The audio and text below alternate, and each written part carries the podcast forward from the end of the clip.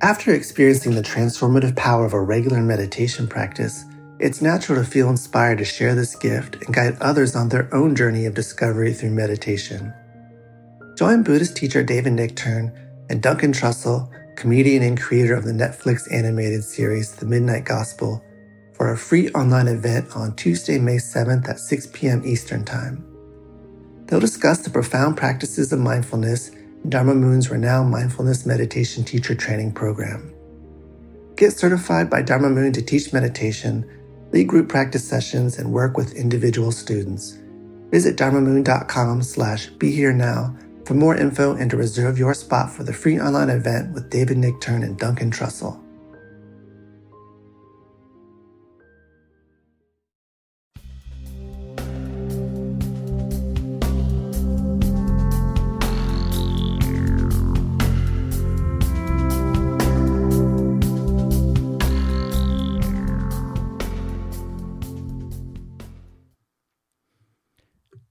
Hi, it's Raghu, and I am back this week with my oldest and bestest. David Silver is back with me. Dave, how are you doing? I'm great, thank you. I'm I'm glad to be back on the um, rolling rolling in the deep. yes. Um, and by the way, there there is um, I get a lot of mail and everyone's always asking about you. So uh, just to fill everybody in a little bit, aside from you know David has been working on a book, but I distracted him from his book because we gave him a major uh, documentary project for Love Serve Remember Foundation on uh, a very very important figure in our lives, a mentor for us when we were in India with Neem Karoli Baba with Maharaji, and his name is K.C. Tiwari, who is a, a an incredible yogi um, that was disguise. Therein, the name of the movie, Brilliant Disguise. So, yeah, David is right. assiduously working on it. He's been working on it this year. It's going to take, uh, I don't know, a little bit more, but we hope to see the you know see the light of day towards the end of next year.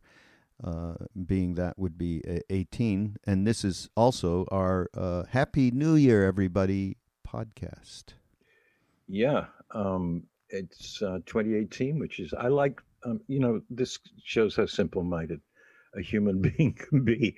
I prefer even numbers to odd numbers when it comes to years. I don't know why. uh, but so I look forward to the 14, 16, 18. So it's 2018, and uh, it's going to be a good year. I'm saying like a Pollyannic idiot, but it's all good, you know. Um, in in, a, in the sense that our individual lives and consciousness are still intact, hmm. and um, no matter what is going on in the uh, on that low level of administrative politics, um, I think we've all learned now that we can withstand it without too much hatred, anger, and basic ugliness. And so, uh, Happy New Year. On that note, Happy New Year, everybody.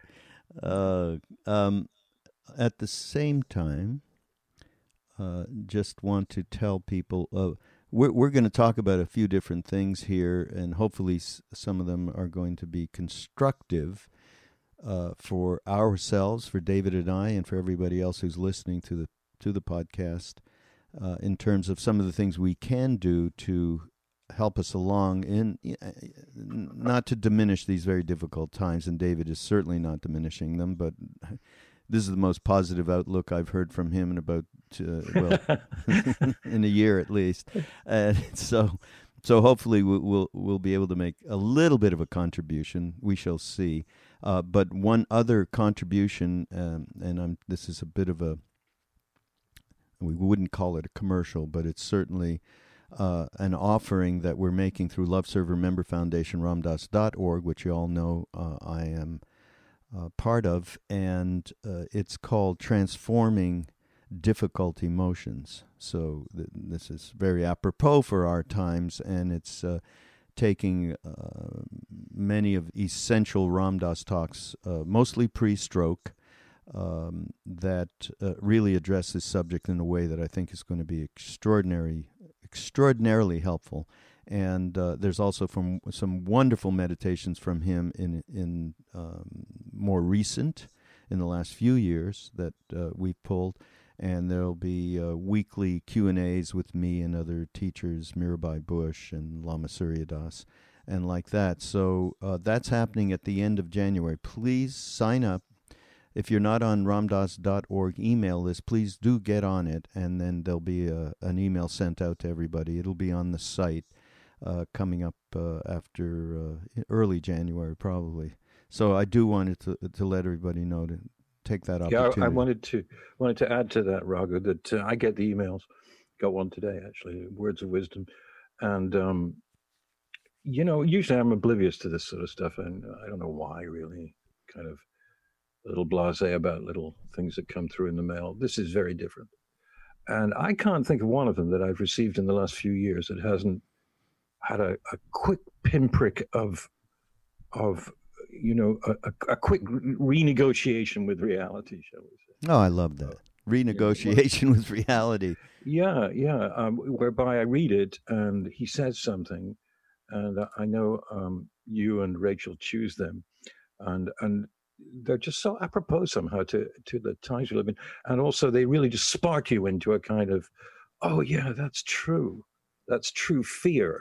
You know, I have fear, and where where do I put fear?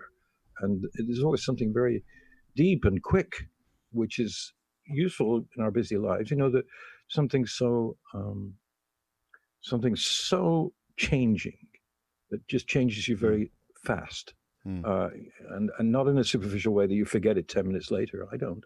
Mm. Um, it it resounds with me, and um, I, I, encourage you to uh, to receive that new, newsletter. Really, yeah. Uh, and it sets up your day. It can potentially sets up your day, so you have it in the back of your mind as you go through uh, the routines that uh, we all go through on a day to day basis, and the roles that we inhabit too. Uh, so uh, one one of the things that uh, for those of you who don't know, and I don't think there's a lot because we have a lot of loyal listeners that have been listening uh, since the beginning of uh, Mindrolling. Uh, but uh, David and I used to do um, little recommendations of things that we really loved, and it's just would just share with people, turn them on, and uh, so I found something that is apropos also because it's um, it fits with what we're going to be talking about today, and uh, so I wanted to just uh, I'm just going to play a little bit of this and uh, not the whole song because we're not allowed to, Dave, but we're going to take this right. shot because it, it's and I'll tell you about the band afterwards. It, it, it's uh, here it is. It's a song called Pain.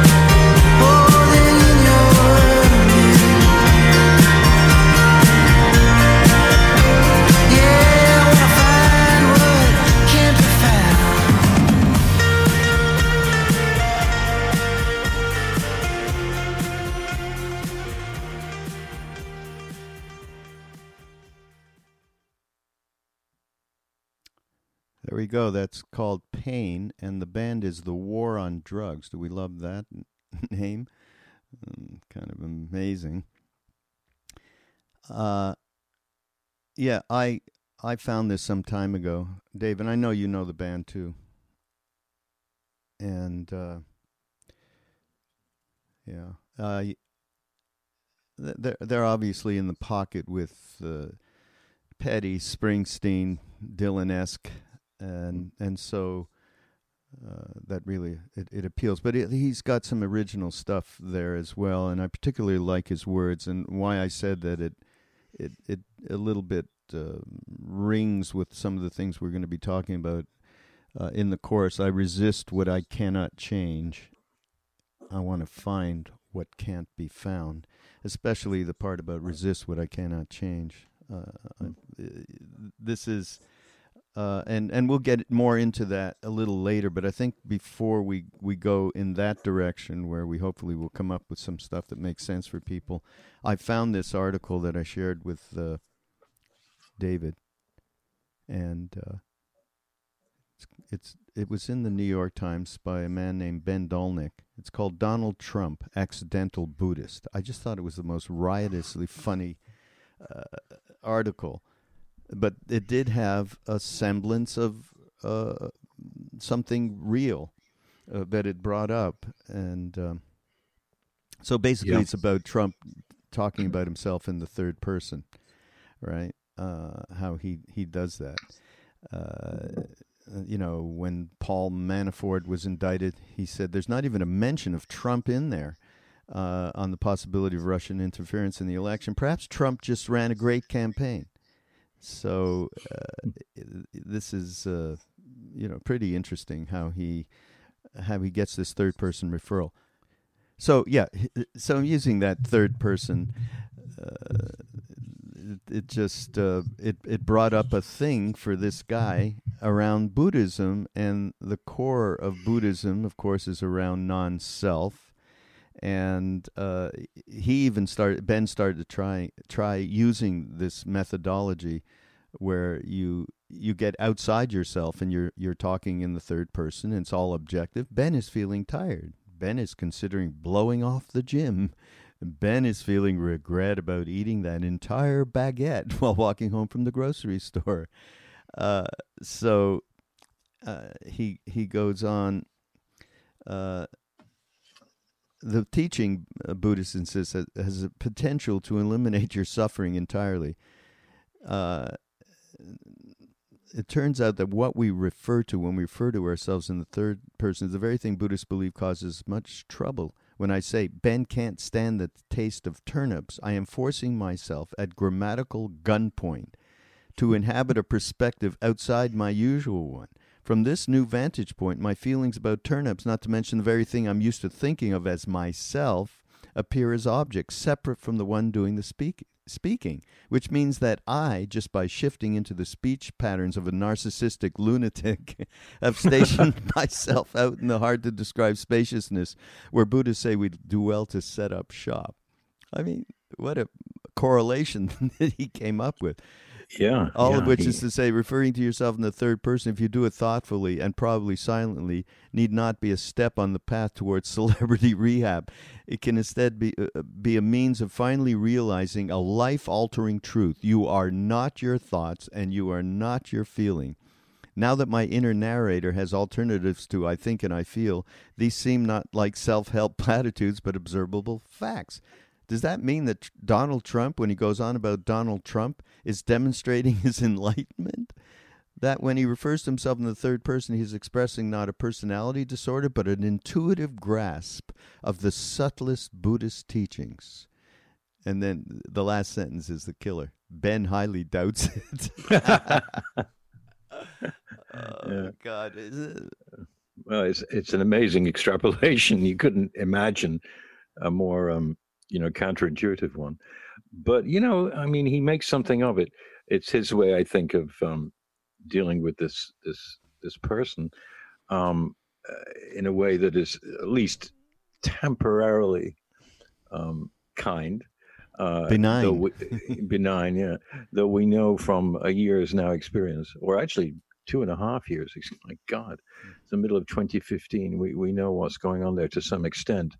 Uh, but it is interesting that he he says, you know, these are not my thoughts, these are not my feelings, and that is pretty much a central aspect of at least um, you know basic Buddhism. I think very helpful because uh, I think you know I found that uh, constantly identifying with those things that come up in meditation, uh, you know, in a very obnoxious manner, and, and and and you know, it's hard to follow your bliss when these thoughts are coming in. But as you progress, you realize that they aren't indeed who you are. Uh, there are things that come from what psychologists for a long time have called modules. Hmm. Modules. Uh, the different modules have insistence at different times in your in your heart or via the brain. And uh, some of these modules become very insistent to the extent that you start thinking about them all the time. It's like having a song on your mind, you can't get rid of it. And it really helps in, in mindfulness meditation, in my opinion, uh, to have a dynamic or an approach to the dynamic of the intrusion of these things, an approach which allows you to not fight them, not resist them, but to recognize them. Mm. And then from there have no have no or, or, reduce anxiety about their you know this is what i'm about. I'm such a terrible person i constantly am thinking about whether you know i can i can um, get a new flat screen or whether i do have to talk to my sister or or whatever you know these things that come into your head. And this this funny article in the times uh, helped me uh, help would help you if you read it too. See not so much about donald trump because well he's not an enigma. We we got it. You know uh, the word malignant narcissist seems to fit that uh, that which he is. But it does you know bring to mind the question of our very constipated idea of ourself that we are this piece of meat that we are this meat with a brain, and that all the things that we uh, think and feel are intrinsically who we are as opposed to anybody else. And that we're not connected with anybody else. And the, the continuum of, of oneness is interrupted by these things, but not destroyed by it. Um, and, and, you know, that's a question of steady, I think, of steady work. Because in my current feeling. You know, all the things we learned with psychedelics and, and initially with any kind of spiritual path was the quick realization of certain realities, of mm. certain truths. But it takes a lifetime to um, to absorb them to the point where they actually influence your behavior and your uh, metta or loving kindness approach to all the other human beings that you encounter. And um, steadiness um, I know that Krishna Das has talked about this in his workshops. I was actually at a workshop when he talked about this. The steady practice is the thing that will help us uh, overcome fear and um, all the vicissitudes of self doubt and lack of self worth. And that's a paradox too, because we're not actually talking about self worth. Oh, I am great because I wrote that song. I am great because I built that house but self worth as the big S self, what uh, Emerson called the oversoul. The oversoul, hmm. the worth of it, the richness of it, the fullness of it. And that gets us back into the contradiction between fullness and emptiness, which I don't know whether you want to start talking about yet, but. Yeah, well, I'd like to get there, but uh, I think you you ran through something which uh, talking about one of the things that psychedelics does. You get these very very quick realizations. The connectivity of everything is one major one, where you are not this isolated little eye in the middle of, of this magma of humanity, right? Uh, and and referring back to the article, uh, the idea basically is that you th- we all think of ourselves as an entity who our well-being occupies every waking thought okay if we and we have and you have that realize, uh, realization not just with a psychedelic but also starting to do eh, eh, when you realize there is a path and you want to get happy and you can get happy perhaps through the, through a path, a spiritual path, that uh, this self-referential moment-to-moment stuff is killer, and eh, you know, and it just absolutely it can be depressing, and so you come up with that presence that that uh, the Buddhists have the most wonderful expression that I love to use. It's called self cherishing, right? The amount, and we've talked about this before uh, on many of our podcasts, but that self cherishing, if you can insert that, the illusion of that self cherishing, that is uh, one of those uh, quick things through uh, realizations through a psychedelic, through a meditation, through a piece of music, through God, walk in nature, where suddenly you realize you're not thinking and cherishing that self by with all of the thoughts of what am I going to do, what happened to me, what am I going to do in the future, you know, all of that. Um, and so th- then you start. Uh, Buddhism is a great.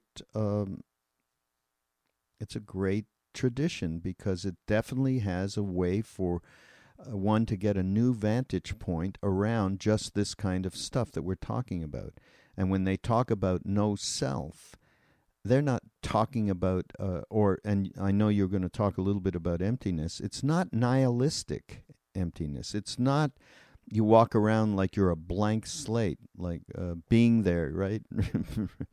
Peter Sellers right. and being there, right? It was a blank slate, and everybody loved him because he was just yes, this is all true to everybody who said anything. It's not that. It's mm. it's you are you have stopped self cherishing, and I think that that is something I've always wanted to codify a little bit on these podcasts. So yeah, now definitely talk about. Uh, I think it's uh, it, it, came from a a book that you've been reading a little bit about non-self yeah, and I, yeah, I, you know, the the question the question of okay, you know, do you you you just went into it a little bit. It's it's not an emptiness which is meaningless or devoid of essence. It's all essence.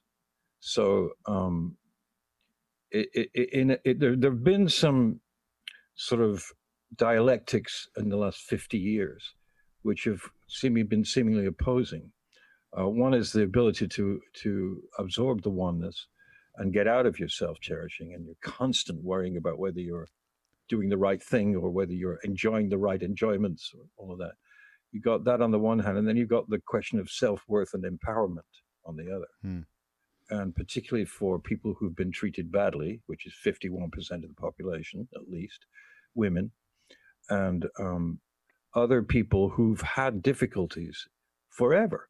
I mean, you know, since time started about being treated badly and being treated as if they're reduced uh, and and um, excoriated even and abused and even abused by neglect all of these things so it seems to me that there's sort of stages of this that obviously if you've you've been abused as a child or or you've been sexually harassed or harassed in some other ways uh, it, it's important to you know to to move beyond that via various techniques that can involve therapy can involve um, many different ways of finding uh, your own strength and equal self-worth.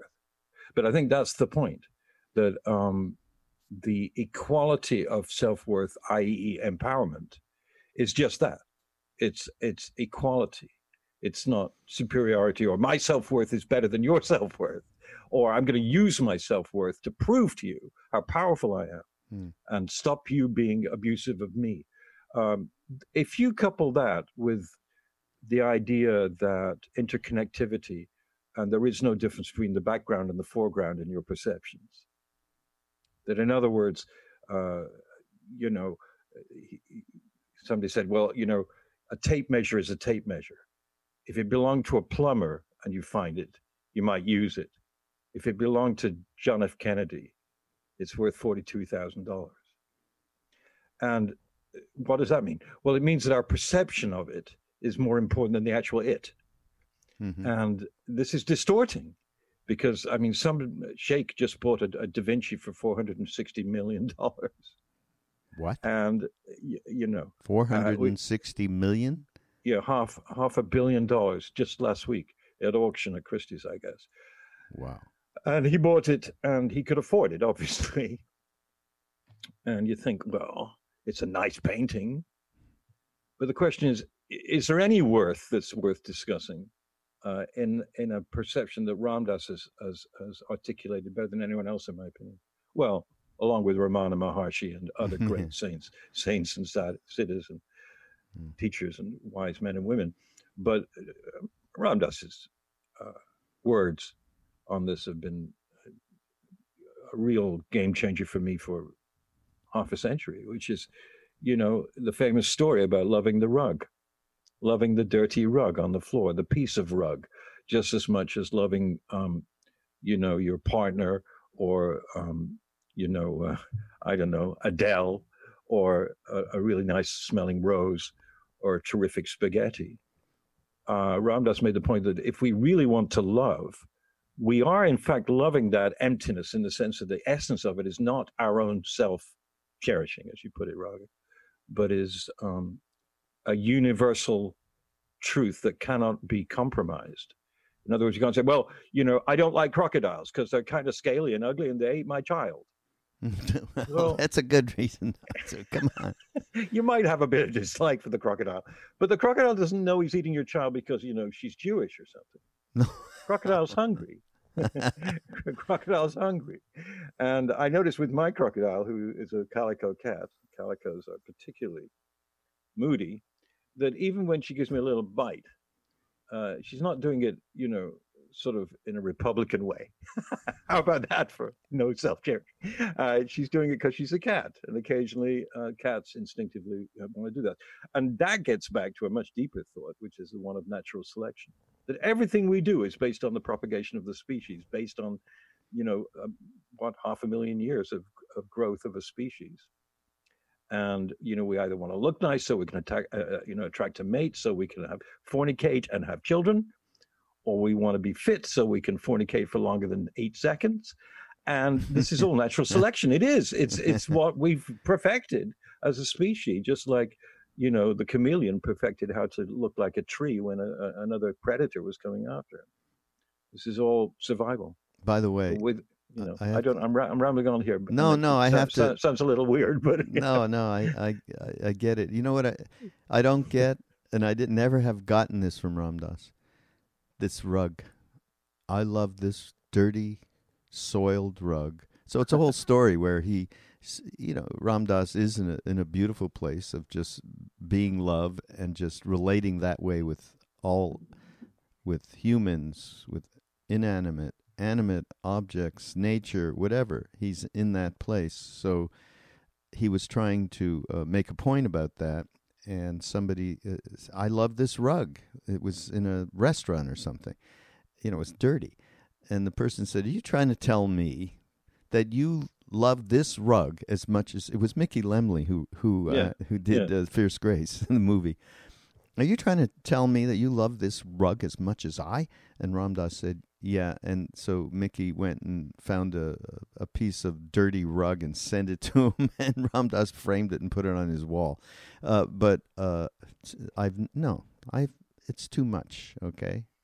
There's no way that Ram Dass loves that dirty rug okay more than uh, Mickey Lemle there's no way on the or as much as Mickey Lemle, not more than Mickey Lemle, and I'll I'll um, I'll counter him on that. But yes, no, I, I understand. well, you know, it's it's some form of symbolic analogizing. yes, it's it's it, yes, it, yes. it works in in the sense that it makes you more conscious of the world around you that is you. tree, and, just it could be a tree. A tree would be okay. I'd be good A with a tree. tree, not a dirty rug. Uh, Well, he took it to the limit. You know, I mean, it, it's sort of like the classic, you know, sort of and wrong, but classic sort of perception of someone who's tripping. You know that they can just sort of, you know, look at the Oh, side yeah, of their yeah. side of their glasses and go, "Oh, hey man, this is look at this tortoise shell. look at that little brown bee, wow, whoa, you know, and we all did it. I did it, yeah, and still true. do it. And and you know, Uh. sometimes uh, it does mean that just looking at something essentially trivial and seeing it's really what it is is you and it together living at the same time the pen the um, the hard drive the pair of glasses whatever um, that you are there together and uh, um, uniquely so in that second Hmm. whatever and that um, if you actually do become incredibly dividing and discriminating about what you do and do not uh, um, uh, absorb or appreciate, it brings about divisiveness, which again brings about self-cherishing. So, Yeah. um, and there is the beginning of, of of the First World War, the Second World War, the ninety-two thousand wars that have gone on in our, in our lifetime. You know, it starts with with that, with not being willing to go outside your normal conditioned um, model, if you like. I mean, it's really easy to leave to love music, you know, um, and uh, it's also really easy to hate music. Um, I always hated the Carpenters. Mm. Now, some of you listening will think I'm talking about, you know, guys who do uh, woodwork. But there was a band called the Carpenters in the in the '60s, which was there, you know, along with the Beatles and the Stones and Dylan and Buffalo Springfield and Neil Young and all the geniuses. There was this band called the Carpenters, and every time they came on television, I would have to avoid, you know, throwing up, and I really hated them, and uh, I just did.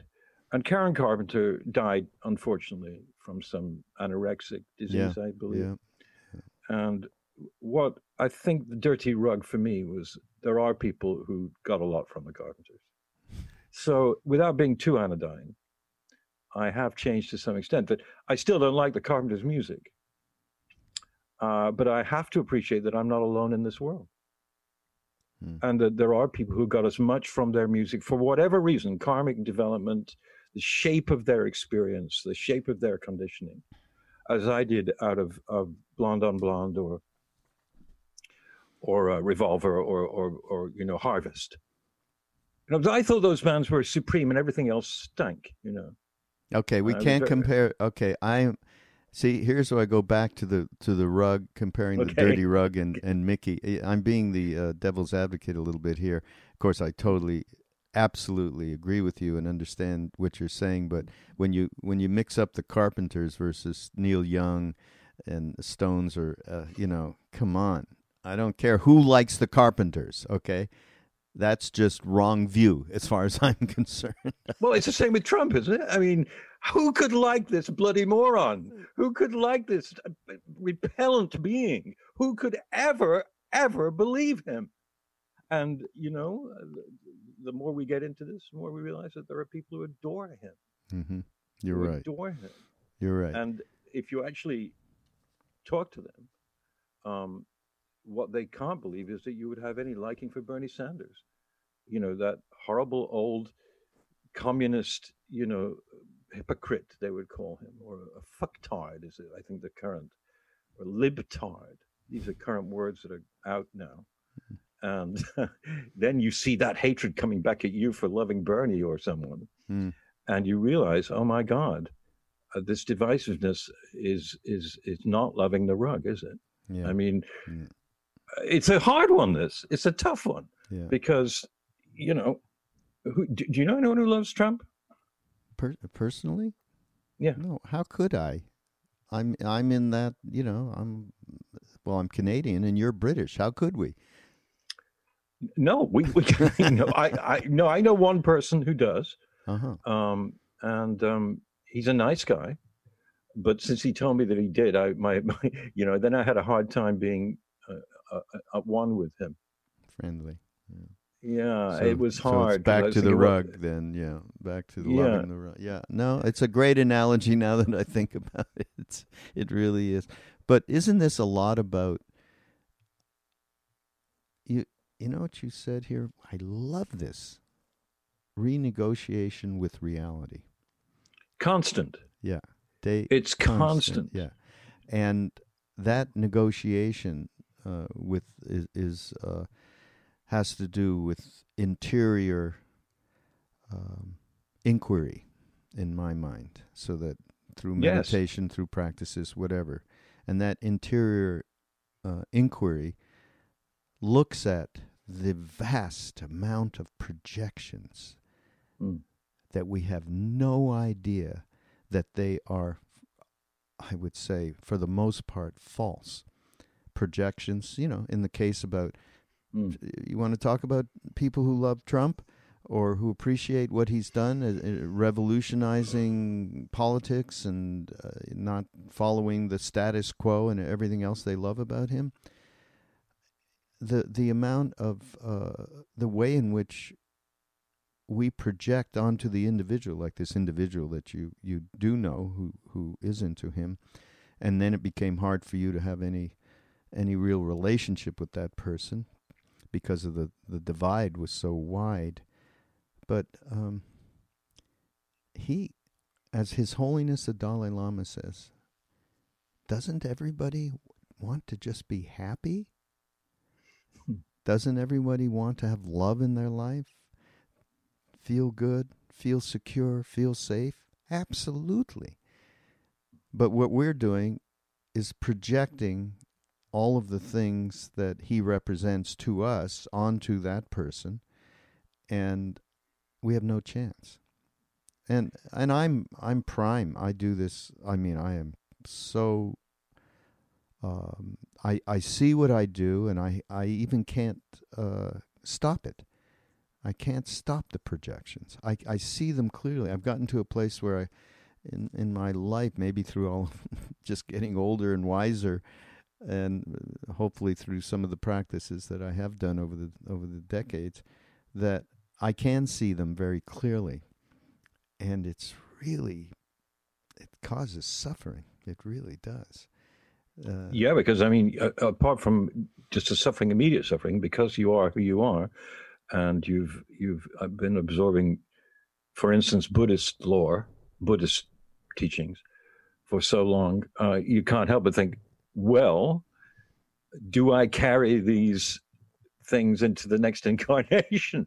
yeah you know because they, they they sort of imply that what you don't solve in one life will definitely come back and and even though one can argue about you know reality that without much actual knowledge unless you're you know um Milarepa or someone um you know it, it doesn't even you don't even have to go to the next life you go to this this life and see that those projections that you speak of, which you honestly speak of, which we all seem to have, affect this life tremendously. Hmm. With you know, uh, you know that you you don't like something, so when it comes up, immediately you get you know stirred up about it, and and and the rug, the, the dirty rug, goes into the garbage immediately. You don't look at that rug and go, "It's part Yeah. of God's plan." yeah uh, you know that it's it's sort of like when people from the south uh, particularly evangelicals that i've met you know will always say things like well we we we don't approve of homosexuals at all but bless their hearts and i feel like punching them in the face when they say that it's like well why the fuck don't you tell the truth? You don't like them you don't think you think it's an abomination. Those are the those that's the word that people use when they talk about uh, you know same-sex marriage and such things. And it uh, in my opinion it doesn't so much it does affect gays obviously who are made to feel uncomfortable and have difficult lives and can't visit their partners in hospital for god's sake because they're not quote family all this rubbish. Uh, but it, it also influences the person who is making that statement um, how much division and how little oneness there is when a person that supposedly follows Jesus Christ. I watched King of Kings yesterday. I tend to watch King of Kings every Christmas. no get out I do. I don't watch it all. It's 12 hours long or something. But I watched the part where, you know, Herod is screaming at. wait at- what at- is king of kings because i you know i've it's the story of of. Jesus when when it's the version of Jeffrey Hunter when he plays Christ. It was made in the What is 50s, I think. oh really and it's a huge long epic and it's beautifully done um, but uh, you know what you see what what comes out is that christ said you know uh, i i don't even i don't even um, blame or or say bad things about the people that are putting me on the cross, the Roman soldiers. Um, and uh, my philosophy is forgiveness and and uh, metta yoga. You know, uh, the the propagation of of universal kindness, and then you see that the evangelical Christian or the the um, fundamentalist Muslim or even um, people in the dancehall reggae religion who hate homosexuals. And you wonder, well, wait a minute, how can you put this together? How hmm. do you put this together? That your guy, the great yogi Jesus, said, be kind, forgive, forgive them, for they don't know what they do. And yet you will not bake a cake for a gay couple.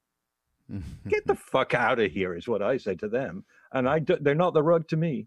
I rather, you know, lie down with the dirty rug than lie down with people who say they follow Jesus and yet can't absorb different modalities of human interaction. Well, they are the dirty rug. They do. They are that dirty rug that we want to just throw out or dismiss. In my case, dismiss. How could you? You can't love that the way you love your friend.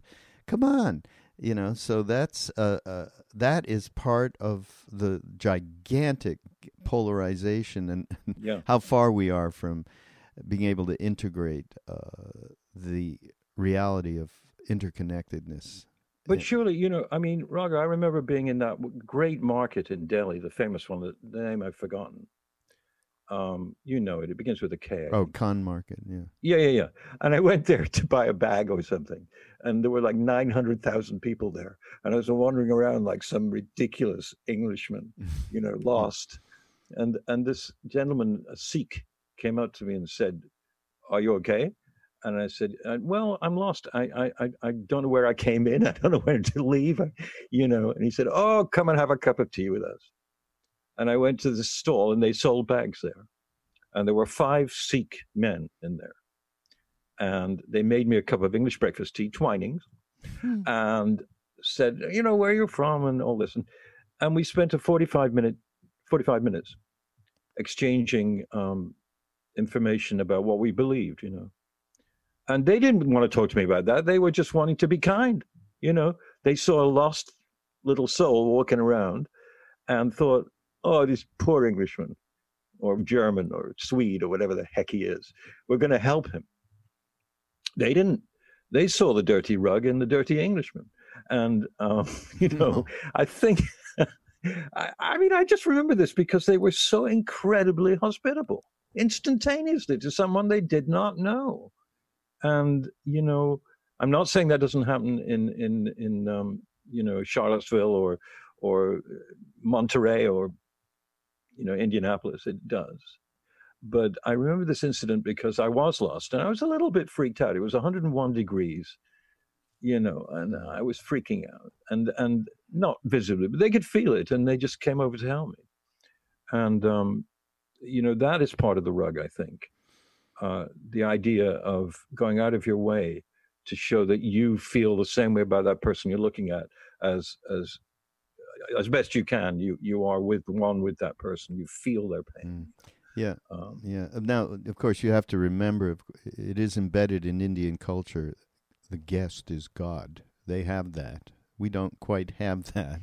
And no. uh, although it happens all the time, just out of natural heartfulness uh, on on behalf of many people who you you see it in the news, you read it in the papers, happens all the time. I think that there's, um, in terms of us talking about how how lost in projections we are, and that affects us so deeply and causes the the kind of situation of the deep polarization within ourselves and, and outside of ourselves. And the uh, the fact is that this polarization and this propensity for projecting onto everything, people and objects, and you know, Ram Dass tells that great. So you go into you, you go into the forest, you do you judge one tree over another? Of course not. But but even that we do. Oh, beautiful. Oh, yeah. Ignore that. So that happens all the time. And I think the one uh, concept that we haven't discussed here that I think is extraordinarily important, and that's karma. And uh, the the way that uh, our experience of the world is formed by past karma, not just from how we grew up and our parents and the culture that society that we are in, uh, but of course one has. Uh, this is an assumption that uh, that everyone has a definitive connectivity to the fact that there is rebirth. There is a continuity, and of course, we uh, there there's many, many, many different versions of what is that continuity. What does that resent, uh, uh, represent? A soul, Buddha mind, uh, a spirit, whatever. We don't know that. We can just call it the mystery. But certainly, deep from our past, we are shaped by karma, and we can discuss what what karma is, and it's a very uh, complex and, and can be subtle. It's not just uh, action reaction, although that is part of it, uh, and and the uh, but the thing that's to me most interesting is that every day we constantly create new karma. And that's mm. yeah. and that is in many ways it's an opportunity. Right? And and that lies within how you react to stuff, for instance, right? Um, the thing that everybody can of course recognizes is driving in a car and you get cut off. What's your instant reaction? Mm. Is epithets. You mm. mother, you know, and some mm. people even take out a gun and shoot you. Mm. I mean, to that extreme. So your reaction, you create karma that will color your future by virtue of how you react to events, uh, moment to moment to moment, all the way to thoughts, positive or negative, actions, positive or negative thoughts. Mm. I mean, it gets down to a really subtle level that just you don't uh, you, you don't turn your you don't roll down your window and yell at the person who cut you off. Mm. You don't do anything. You don't look or anything. But in your mind, you're going, "You goddamn!" You're doing that. Mm. That is creating karma. Just that. So it's like, how do we pay attention to each moment and and and understand the the the reality of what we are cr- creating and shaping our experience and shaping what possibly not only um, can affect the projections that we constantly are are forming about people, events, moments, but for the future. I mean, it's an opportunity that um, we all are not that. Our awareness level is really low, um, so, well, I mean, that's where the excuse me, uh, you no, go ahead. Finish. Well, the intrusion of a teacher, or of a, a great, a great, a great wise person at least, but sometimes of a, as you experienced uh, with um, Maharaji and Anandamayi Ma and Siddhi um, and obviously there are others that pe- other people are drawn to for karmic reasons. Ramana Maharshi, Ramakrishna. Um, the intrusion of them in there in your life is one of the great redemptive ways of dealing with karma because they interrupt your continuum of of comfort, which is hating people you hate, hating music you hate, hating food you hate, loving movies you love, loving people who are light, nice to you, and love you. Oh, I love him because he loves me. I mean, I, I really had, I, I mean, I've repeated this many times, but I had this great sort of friendship with Richard Nixon. When I say this, I can't believe I'm saying it, you know, but we, we got along when I interviewed him. And then years later, when I saw him again. And it was a teaching to me because he was one of the most hated people on the planet. No question about it. He was in the oh. top five. He was at the Billboard top of the charts of hateable people. And when I encountered him personally, my friends in Cambridge, where I lived at the time, were all, you know, uh, activists and against the war in Vietnam, and I was criticized heavily by my close friends, saying, "Why did you meet with this guy? And why did you interview him?" All this. And um, what I found when I was with him, that underneath all that criminality and and and sort of force and and American hegemonic impulses uh, was a quiet and rather kindly person. I was fortunate enough to actually encounter that part mm. of him. Yeah. And um, I knew nothing. I was 23. My father hated Nixon more than I can say, so I was indoctrinated against him. Uh, if if I'd have come into contact with great gurus at that time, I think I would have been more comfortable with that situation with my friends.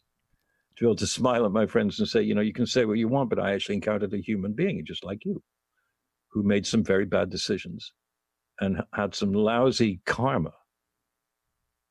I mean, karma that made him lie to the Watergate Committee, made him bomb Cambodia for no reason. Um, the war was with Vietnam, not Cambodia. And that war was pretty obnoxious, as we know um, you can forgive that person. Can you be friendly with that person? Rather doubt it. I don't think I could be friendly with Mike Pence. I just don't see it. So we go back to the projection again. But the my my actually just saying that I couldn't be friendly with Mike Pence is not great karma. In other words, I'm injecting a negative judgment into something that I do not have a total overview of. Yeah, exactly. I mean, it was you know Karnamrita, the kirtan singer. Yeah. It was her birthday a couple of days ago.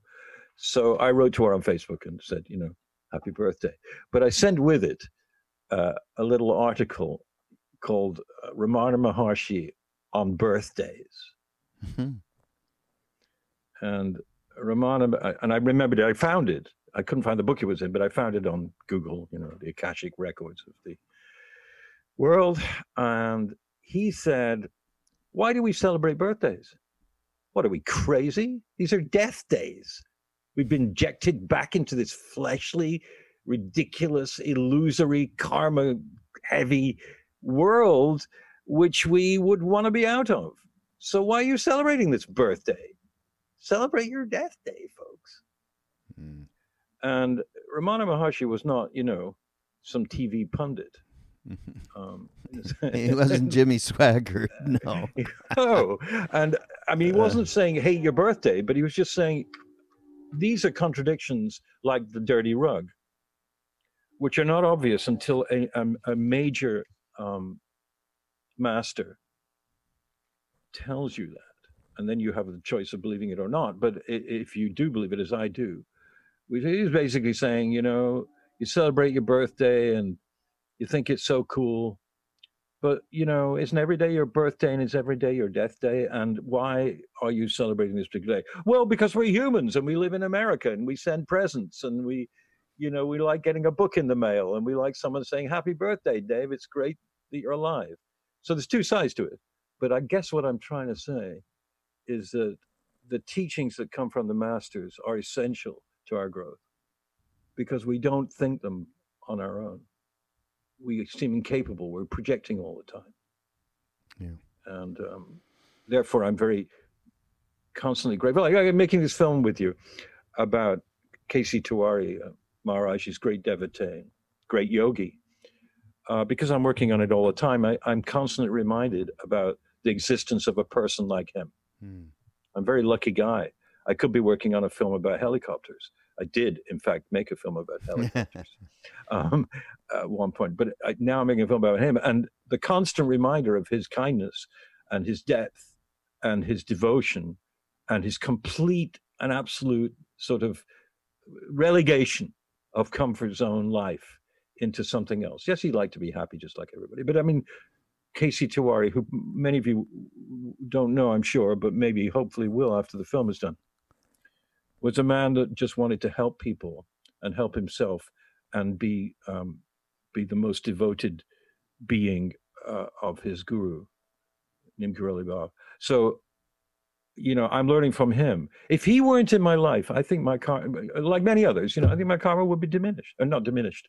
Uh, my understanding would be diminished mm.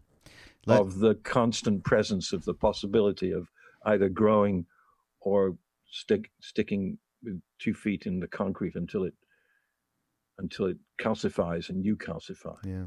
Let me tell you, because uh, you're reminding me of a of a, a, great story actually. In terms, so this uh, KC Tiwari was uh, a very highly, as David said, a yogi and a highly advanced being. He had spiritual powers, all of it. He he uh, was uh, left by Maharaji to be our mentor the day that Maharaji left the ashram and said, I'm gone, and he dropped his blanket and he went off and died.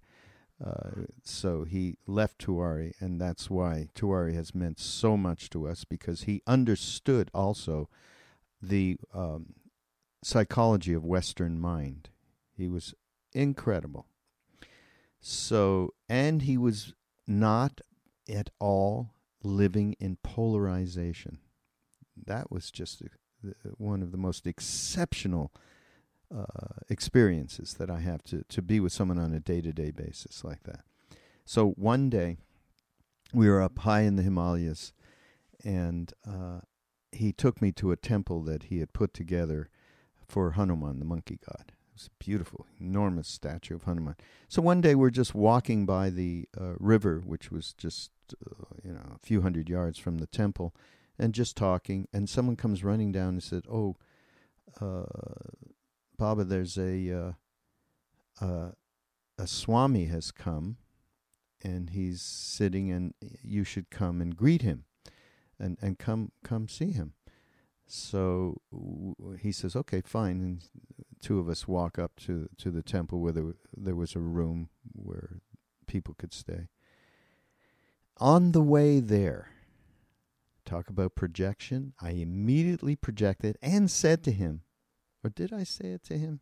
Maybe I didn't, but I know it was in my mind. Oh shit, he's going to see a Westerner, a young Westerner, uh, and I'm going to get Hindu Spirituality 101. I know it. Swamiji is going to give it to me, right? So, sure enough, we went and sat with him, lovely Swami and he went off pontificating about 10 billion times more than I had projected he would. and I sat there, uh, you know, squirm the whole time. I look over at Tiwari. He's looking at this guy with adoration like it's the first time he ever heard anybody expand, expound rather, on on spiritual life according to the Hindu thing and I, I tell you, so and then we got up to go, and, and we were walking, just the two of us. We got, to, you know, as we left, I said, "Geez, you know, I this guy did exactly what it was I was going to think. I had to sit there and listen to this. I just went off, right? And he he looked at me, and he just like, "Are you out of your mind?" In fact, you know what he used to do sometimes? He would he would put two his forefinger and thumb together and uh, uh, onto the your temple of your head and he mm. he'd make a screwing in motion. I think you need to get your screw a little bit tighter there my boy he'd say. Mm-hmm. it's it's the word. It's it's the words. It's everything is anew fresh. Take it in in the moment. You know, and it was the most gigantic example of of this projection that had put me in a place where I couldn't hear one thing that this guy would say was saying, right. even if right. he wasn't in the most heartful place, which I'm sure that was part of it too.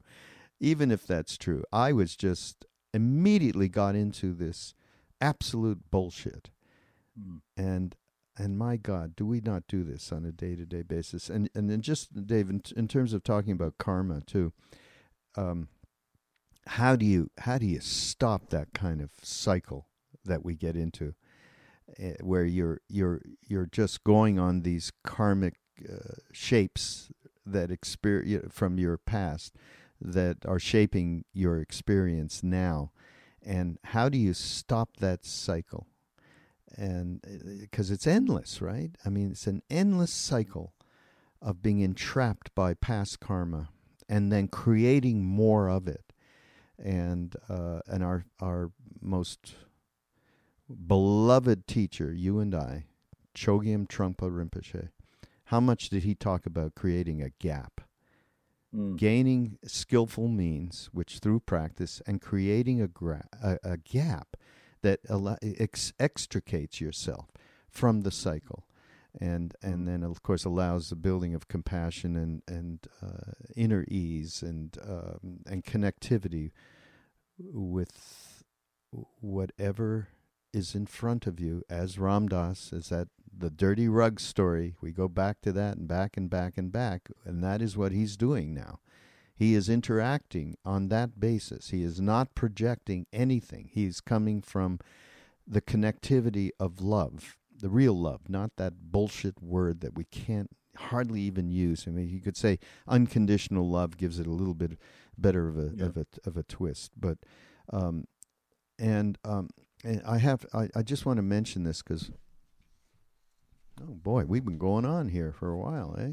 Oh, really? But, yeah, uh, but I do want to mention this one thing um, that I'm I'm hoping could be helpful. It's something I read uh, actually by um, Trung Trungrim Gyalwa Rinpoche, another incredible Rinpoche. They have so many so many of them.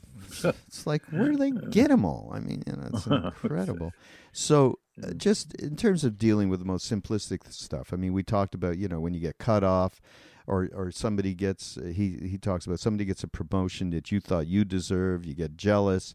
Uh, or your desire systems are so strong you can't stop eating, uh, you know, whatever's in front of you, sweets, this, that, and the other. Just simple things: anger, impatience, shock, desire, frustration, all of the emotions, right? which leads me back to recommending again. Don't forget Ram Dass is this is transforming disturbing emotions coming up at the end of January because it absolutely addresses this stuff and, and would allow for us to stop that cycle, the karmic cycle. Um, but he recommends three things. It's it, it's like three moments. The first moment is everything with your senses, your eyes, ears, nose, nose. You perceive the input Okay, so it's like a sound reaching your ear, and you perceive it. It's instantaneous. It's effortless, and then you've at least got the perception of the feeling, right? The feeling, because it's so easy. You hear, you see, you smell, you touch, you feel, right? So, and then the second moment is that you recognize this and you take a pause. So there's a in the recognition, there's a pause. So you don't chase that. It's like you walk past some garbage, right? And Delhi. I mean, how many times you probably well, you I've walked past garbage in Delhi. Forget any garbage. You've never smelled anything like this. No, it's enough to kill you. It's unbelievable. I mean, you mm. actually are rec- so instead of following that all the way into the recoil. You recognize it and you're mm. not following it. You stop following it. And um, your reaction may be mental, verbal, or physical. Okay. So, and that, so the third thing is, is around reacting. And you stop that reaction with awareness. You, you, you classified it as bad, you push it away and uh, that in itself does the, the immediate damage. So, uh, by just l- first of all recognizing through the senses and then seeing it arise and then absolutely stop the reaction you widen the gap here's what he says by widening the gap between action and reaction you gain some distance from your automatic responses and also gain an op- opportunity this is great to know your emotions mm. right? i mean the simple simple thing and this is all mindfulness stuff right which is the big byword in our culture now in the west especially in america uh, and not always in my mind used in in the right way and maybe used for uh, for gain rather than for internal inquiry. but I love this thing where you know it's uh, look look at what you you you can gain uh, an awareness of of uh, it's an opportunity to to understand yourself. Yes, That's what we need is that opportunity and that gap.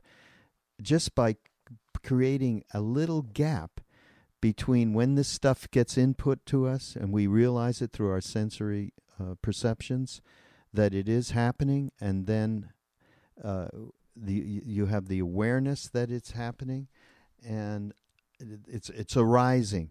So you you can actually be on top of its arising rather than lost in it, and and then just create the the gap there through the reaction. I think it's a great little methodology. It's a simple little three part thing that uh, we all can use on a day to day. but it still takes work, and Yep. that's why the word practice, which is close to the word rehearsal, you know, that no matter how great you are, uh, say as a musician, you know, um, even a classical Indian musician or American musician, European, you cannot maintain your your ability to play the music unless you practice. And I often use this as a correlation to myself when I miss meditations. I missed one yesterday. Um, I just didn't do it.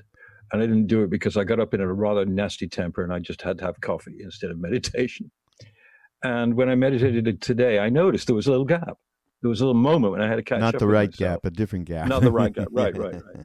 And and just you know, and funny, I read a funny thing a couple of weeks ago in in in, in the New York Post, great spiritual journal, Mm. and it was about Billy Bush.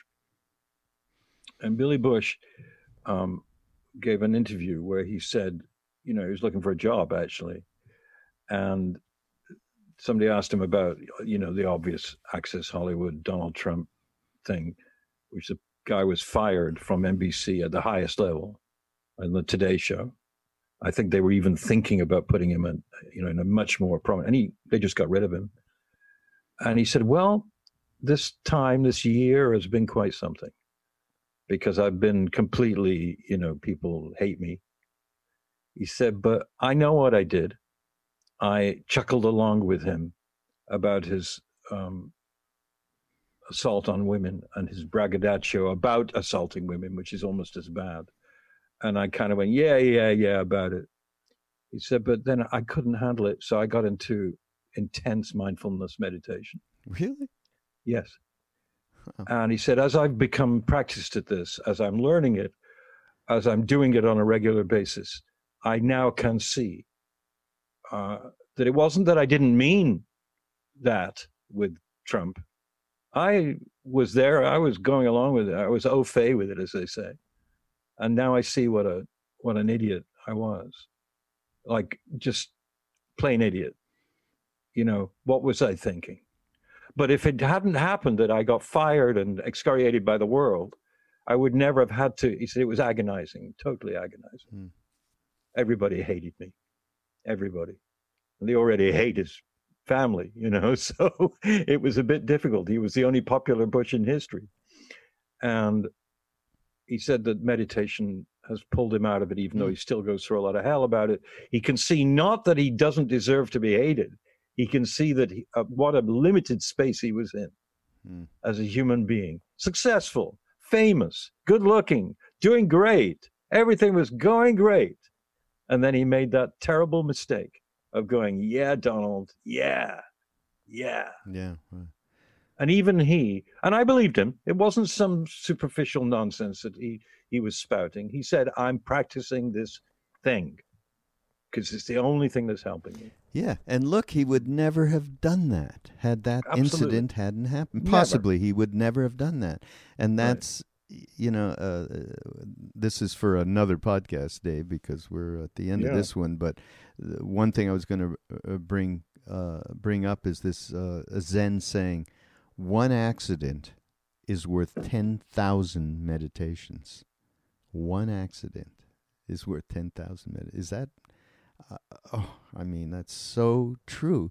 And that's what happens with many of us. Many, many, many of us. Some, you know, and as suffering gets to a certain point where you just have no recourse but to, to, uh, I'll take an alternative course uh, in your life and do the kinds of things like this guy Billy did that turned turned it around for him and probably turned it around in a much much uh, grander sense in his life than this stupid incident or even his job at NBC. Yeah. God knows how this is affecting terms of his karma. You know, it's a pretty amazing thing. Uh, well, yeah, it, it is. I mean, it proves that you know every exquisite little moment of our lives, good, bad, or indifferent, is going to affect every moment after yeah, that. Right. And that, yeah. and that we, uh, and and the rug, the dirty rug, which I, I, it's made such an impression on me. This story, not uh, just because of Mickey's response to it, or or it, it, when when he was talking about this at the time, I remember thinking, as difficult as it is to absorb that um, attitude, that mood, um, it's like when we used to get high, you know, and and or even if we get high now, um, you know, that appreciation for everything comes into play suddenly. You're not, you know, you can, yeah, I guess you can. You can go, uh, typical of those days. I'll go and see the movie 2001, Kubrick's great psychedelic space movie. And a lot of people took acid and went to see it. I didn't. I just went to see it. And um, you're glued to that movie and you're talking about that movie. And people are glued to virtual reality now and and and getting these ridiculous machines on your head to look at something that you actually could look at for real and you know be in it for real as it were and enjoy it. But we've become so consumerized and so bored and so needing for stimulation all the time that we need to actually virtually reality look okay you say i'm never going to jump out of an airplane so let me look at virtual reality Okay, fine. If that's what you want to do, fine. I think it's better to jump out of the airplane. But we've got to the point where we do not appreciate the very fabric of daily life of our life, of our experience, because we've become a consumer, a consumerist being. Mm. We consume. Animals don't consume. Sadhus don't consume. You know, little no. Maharaji didn't. I mean, the original little Maharaji, not Maharaji, the other one. He didn't consume anything. You know, they just had the clothes they wore and they sat there and they consumed the universe, you know. and and meanwhile, I'm I'm complaining about Netflix every day. I, I, I say to someone else, when are they going to get new films? I hate them. They just put up their now ten ninety nine a month, and I haven't seen one good thing for six months. I'm All right. get rid of it. Okay, I'm going to save you today. so you know, uh, wait a minute. save from that. Okay, well here it is. Here's a recommendation. Spike Lee's okay. "She's Got to Have It." He redid that as a as a ten part series. It's on Netflix. I happen. Are to, you kidding? Uh, somebody turned me on to it. It has some of the greatest music and even tells you who who sang the song. It oh. comes up as a card, uh, as a as a slate. It's and the the uh, the protagonist, this the woman in it, is just absolutely so relatable and wonderful, and uh, it's fantastic. There you go. Okay, I've saved you, David Silver. Thank you. I love it. I love I love Netflix. All right. It's like when Randy Newman sang the song "I Love L.A." I, yeah, right. I began I, I began to learn to love L.A. It was difficult, but you know, I mean, hey, I was going to read something from Pema Chodron, but it all is in the same. Oh, listen, continuum. we're going to have to do another one. I have a whole thing around Ram Dass's thing about suffering brings you to brings me to God. Another, it was kind of like the rug. What? What do you mean? People go, are you out of your mind? That, uh, you know, I have a whole wonderful thing. So we have two. We, so what have we been talking about for the past hour? no, we didn't get to any of this. So We got to the Donald Trump accidental Buddhist. Yes, yes, and uh, there you go anyhow, we're going to do it again, and I'm uh, I'm I'm super happy that uh, you came on for uh, the Mind Rolling New Year's show of 2018. And yep, God, uh, you know, we've been. Um, I'm I'm really so happy that uh, we're able to continue, and uh, the way in in which you have been a an inspiration, Dave, as I've done a lot of these things more recently because I've been on my own. Uh, but the inspiration is fantastic from you, and I really well, thank appreciate. You. I mean, the Svoboda thing which you just did is getting enormous response. I notice, and uh, I'm about to listen to it today.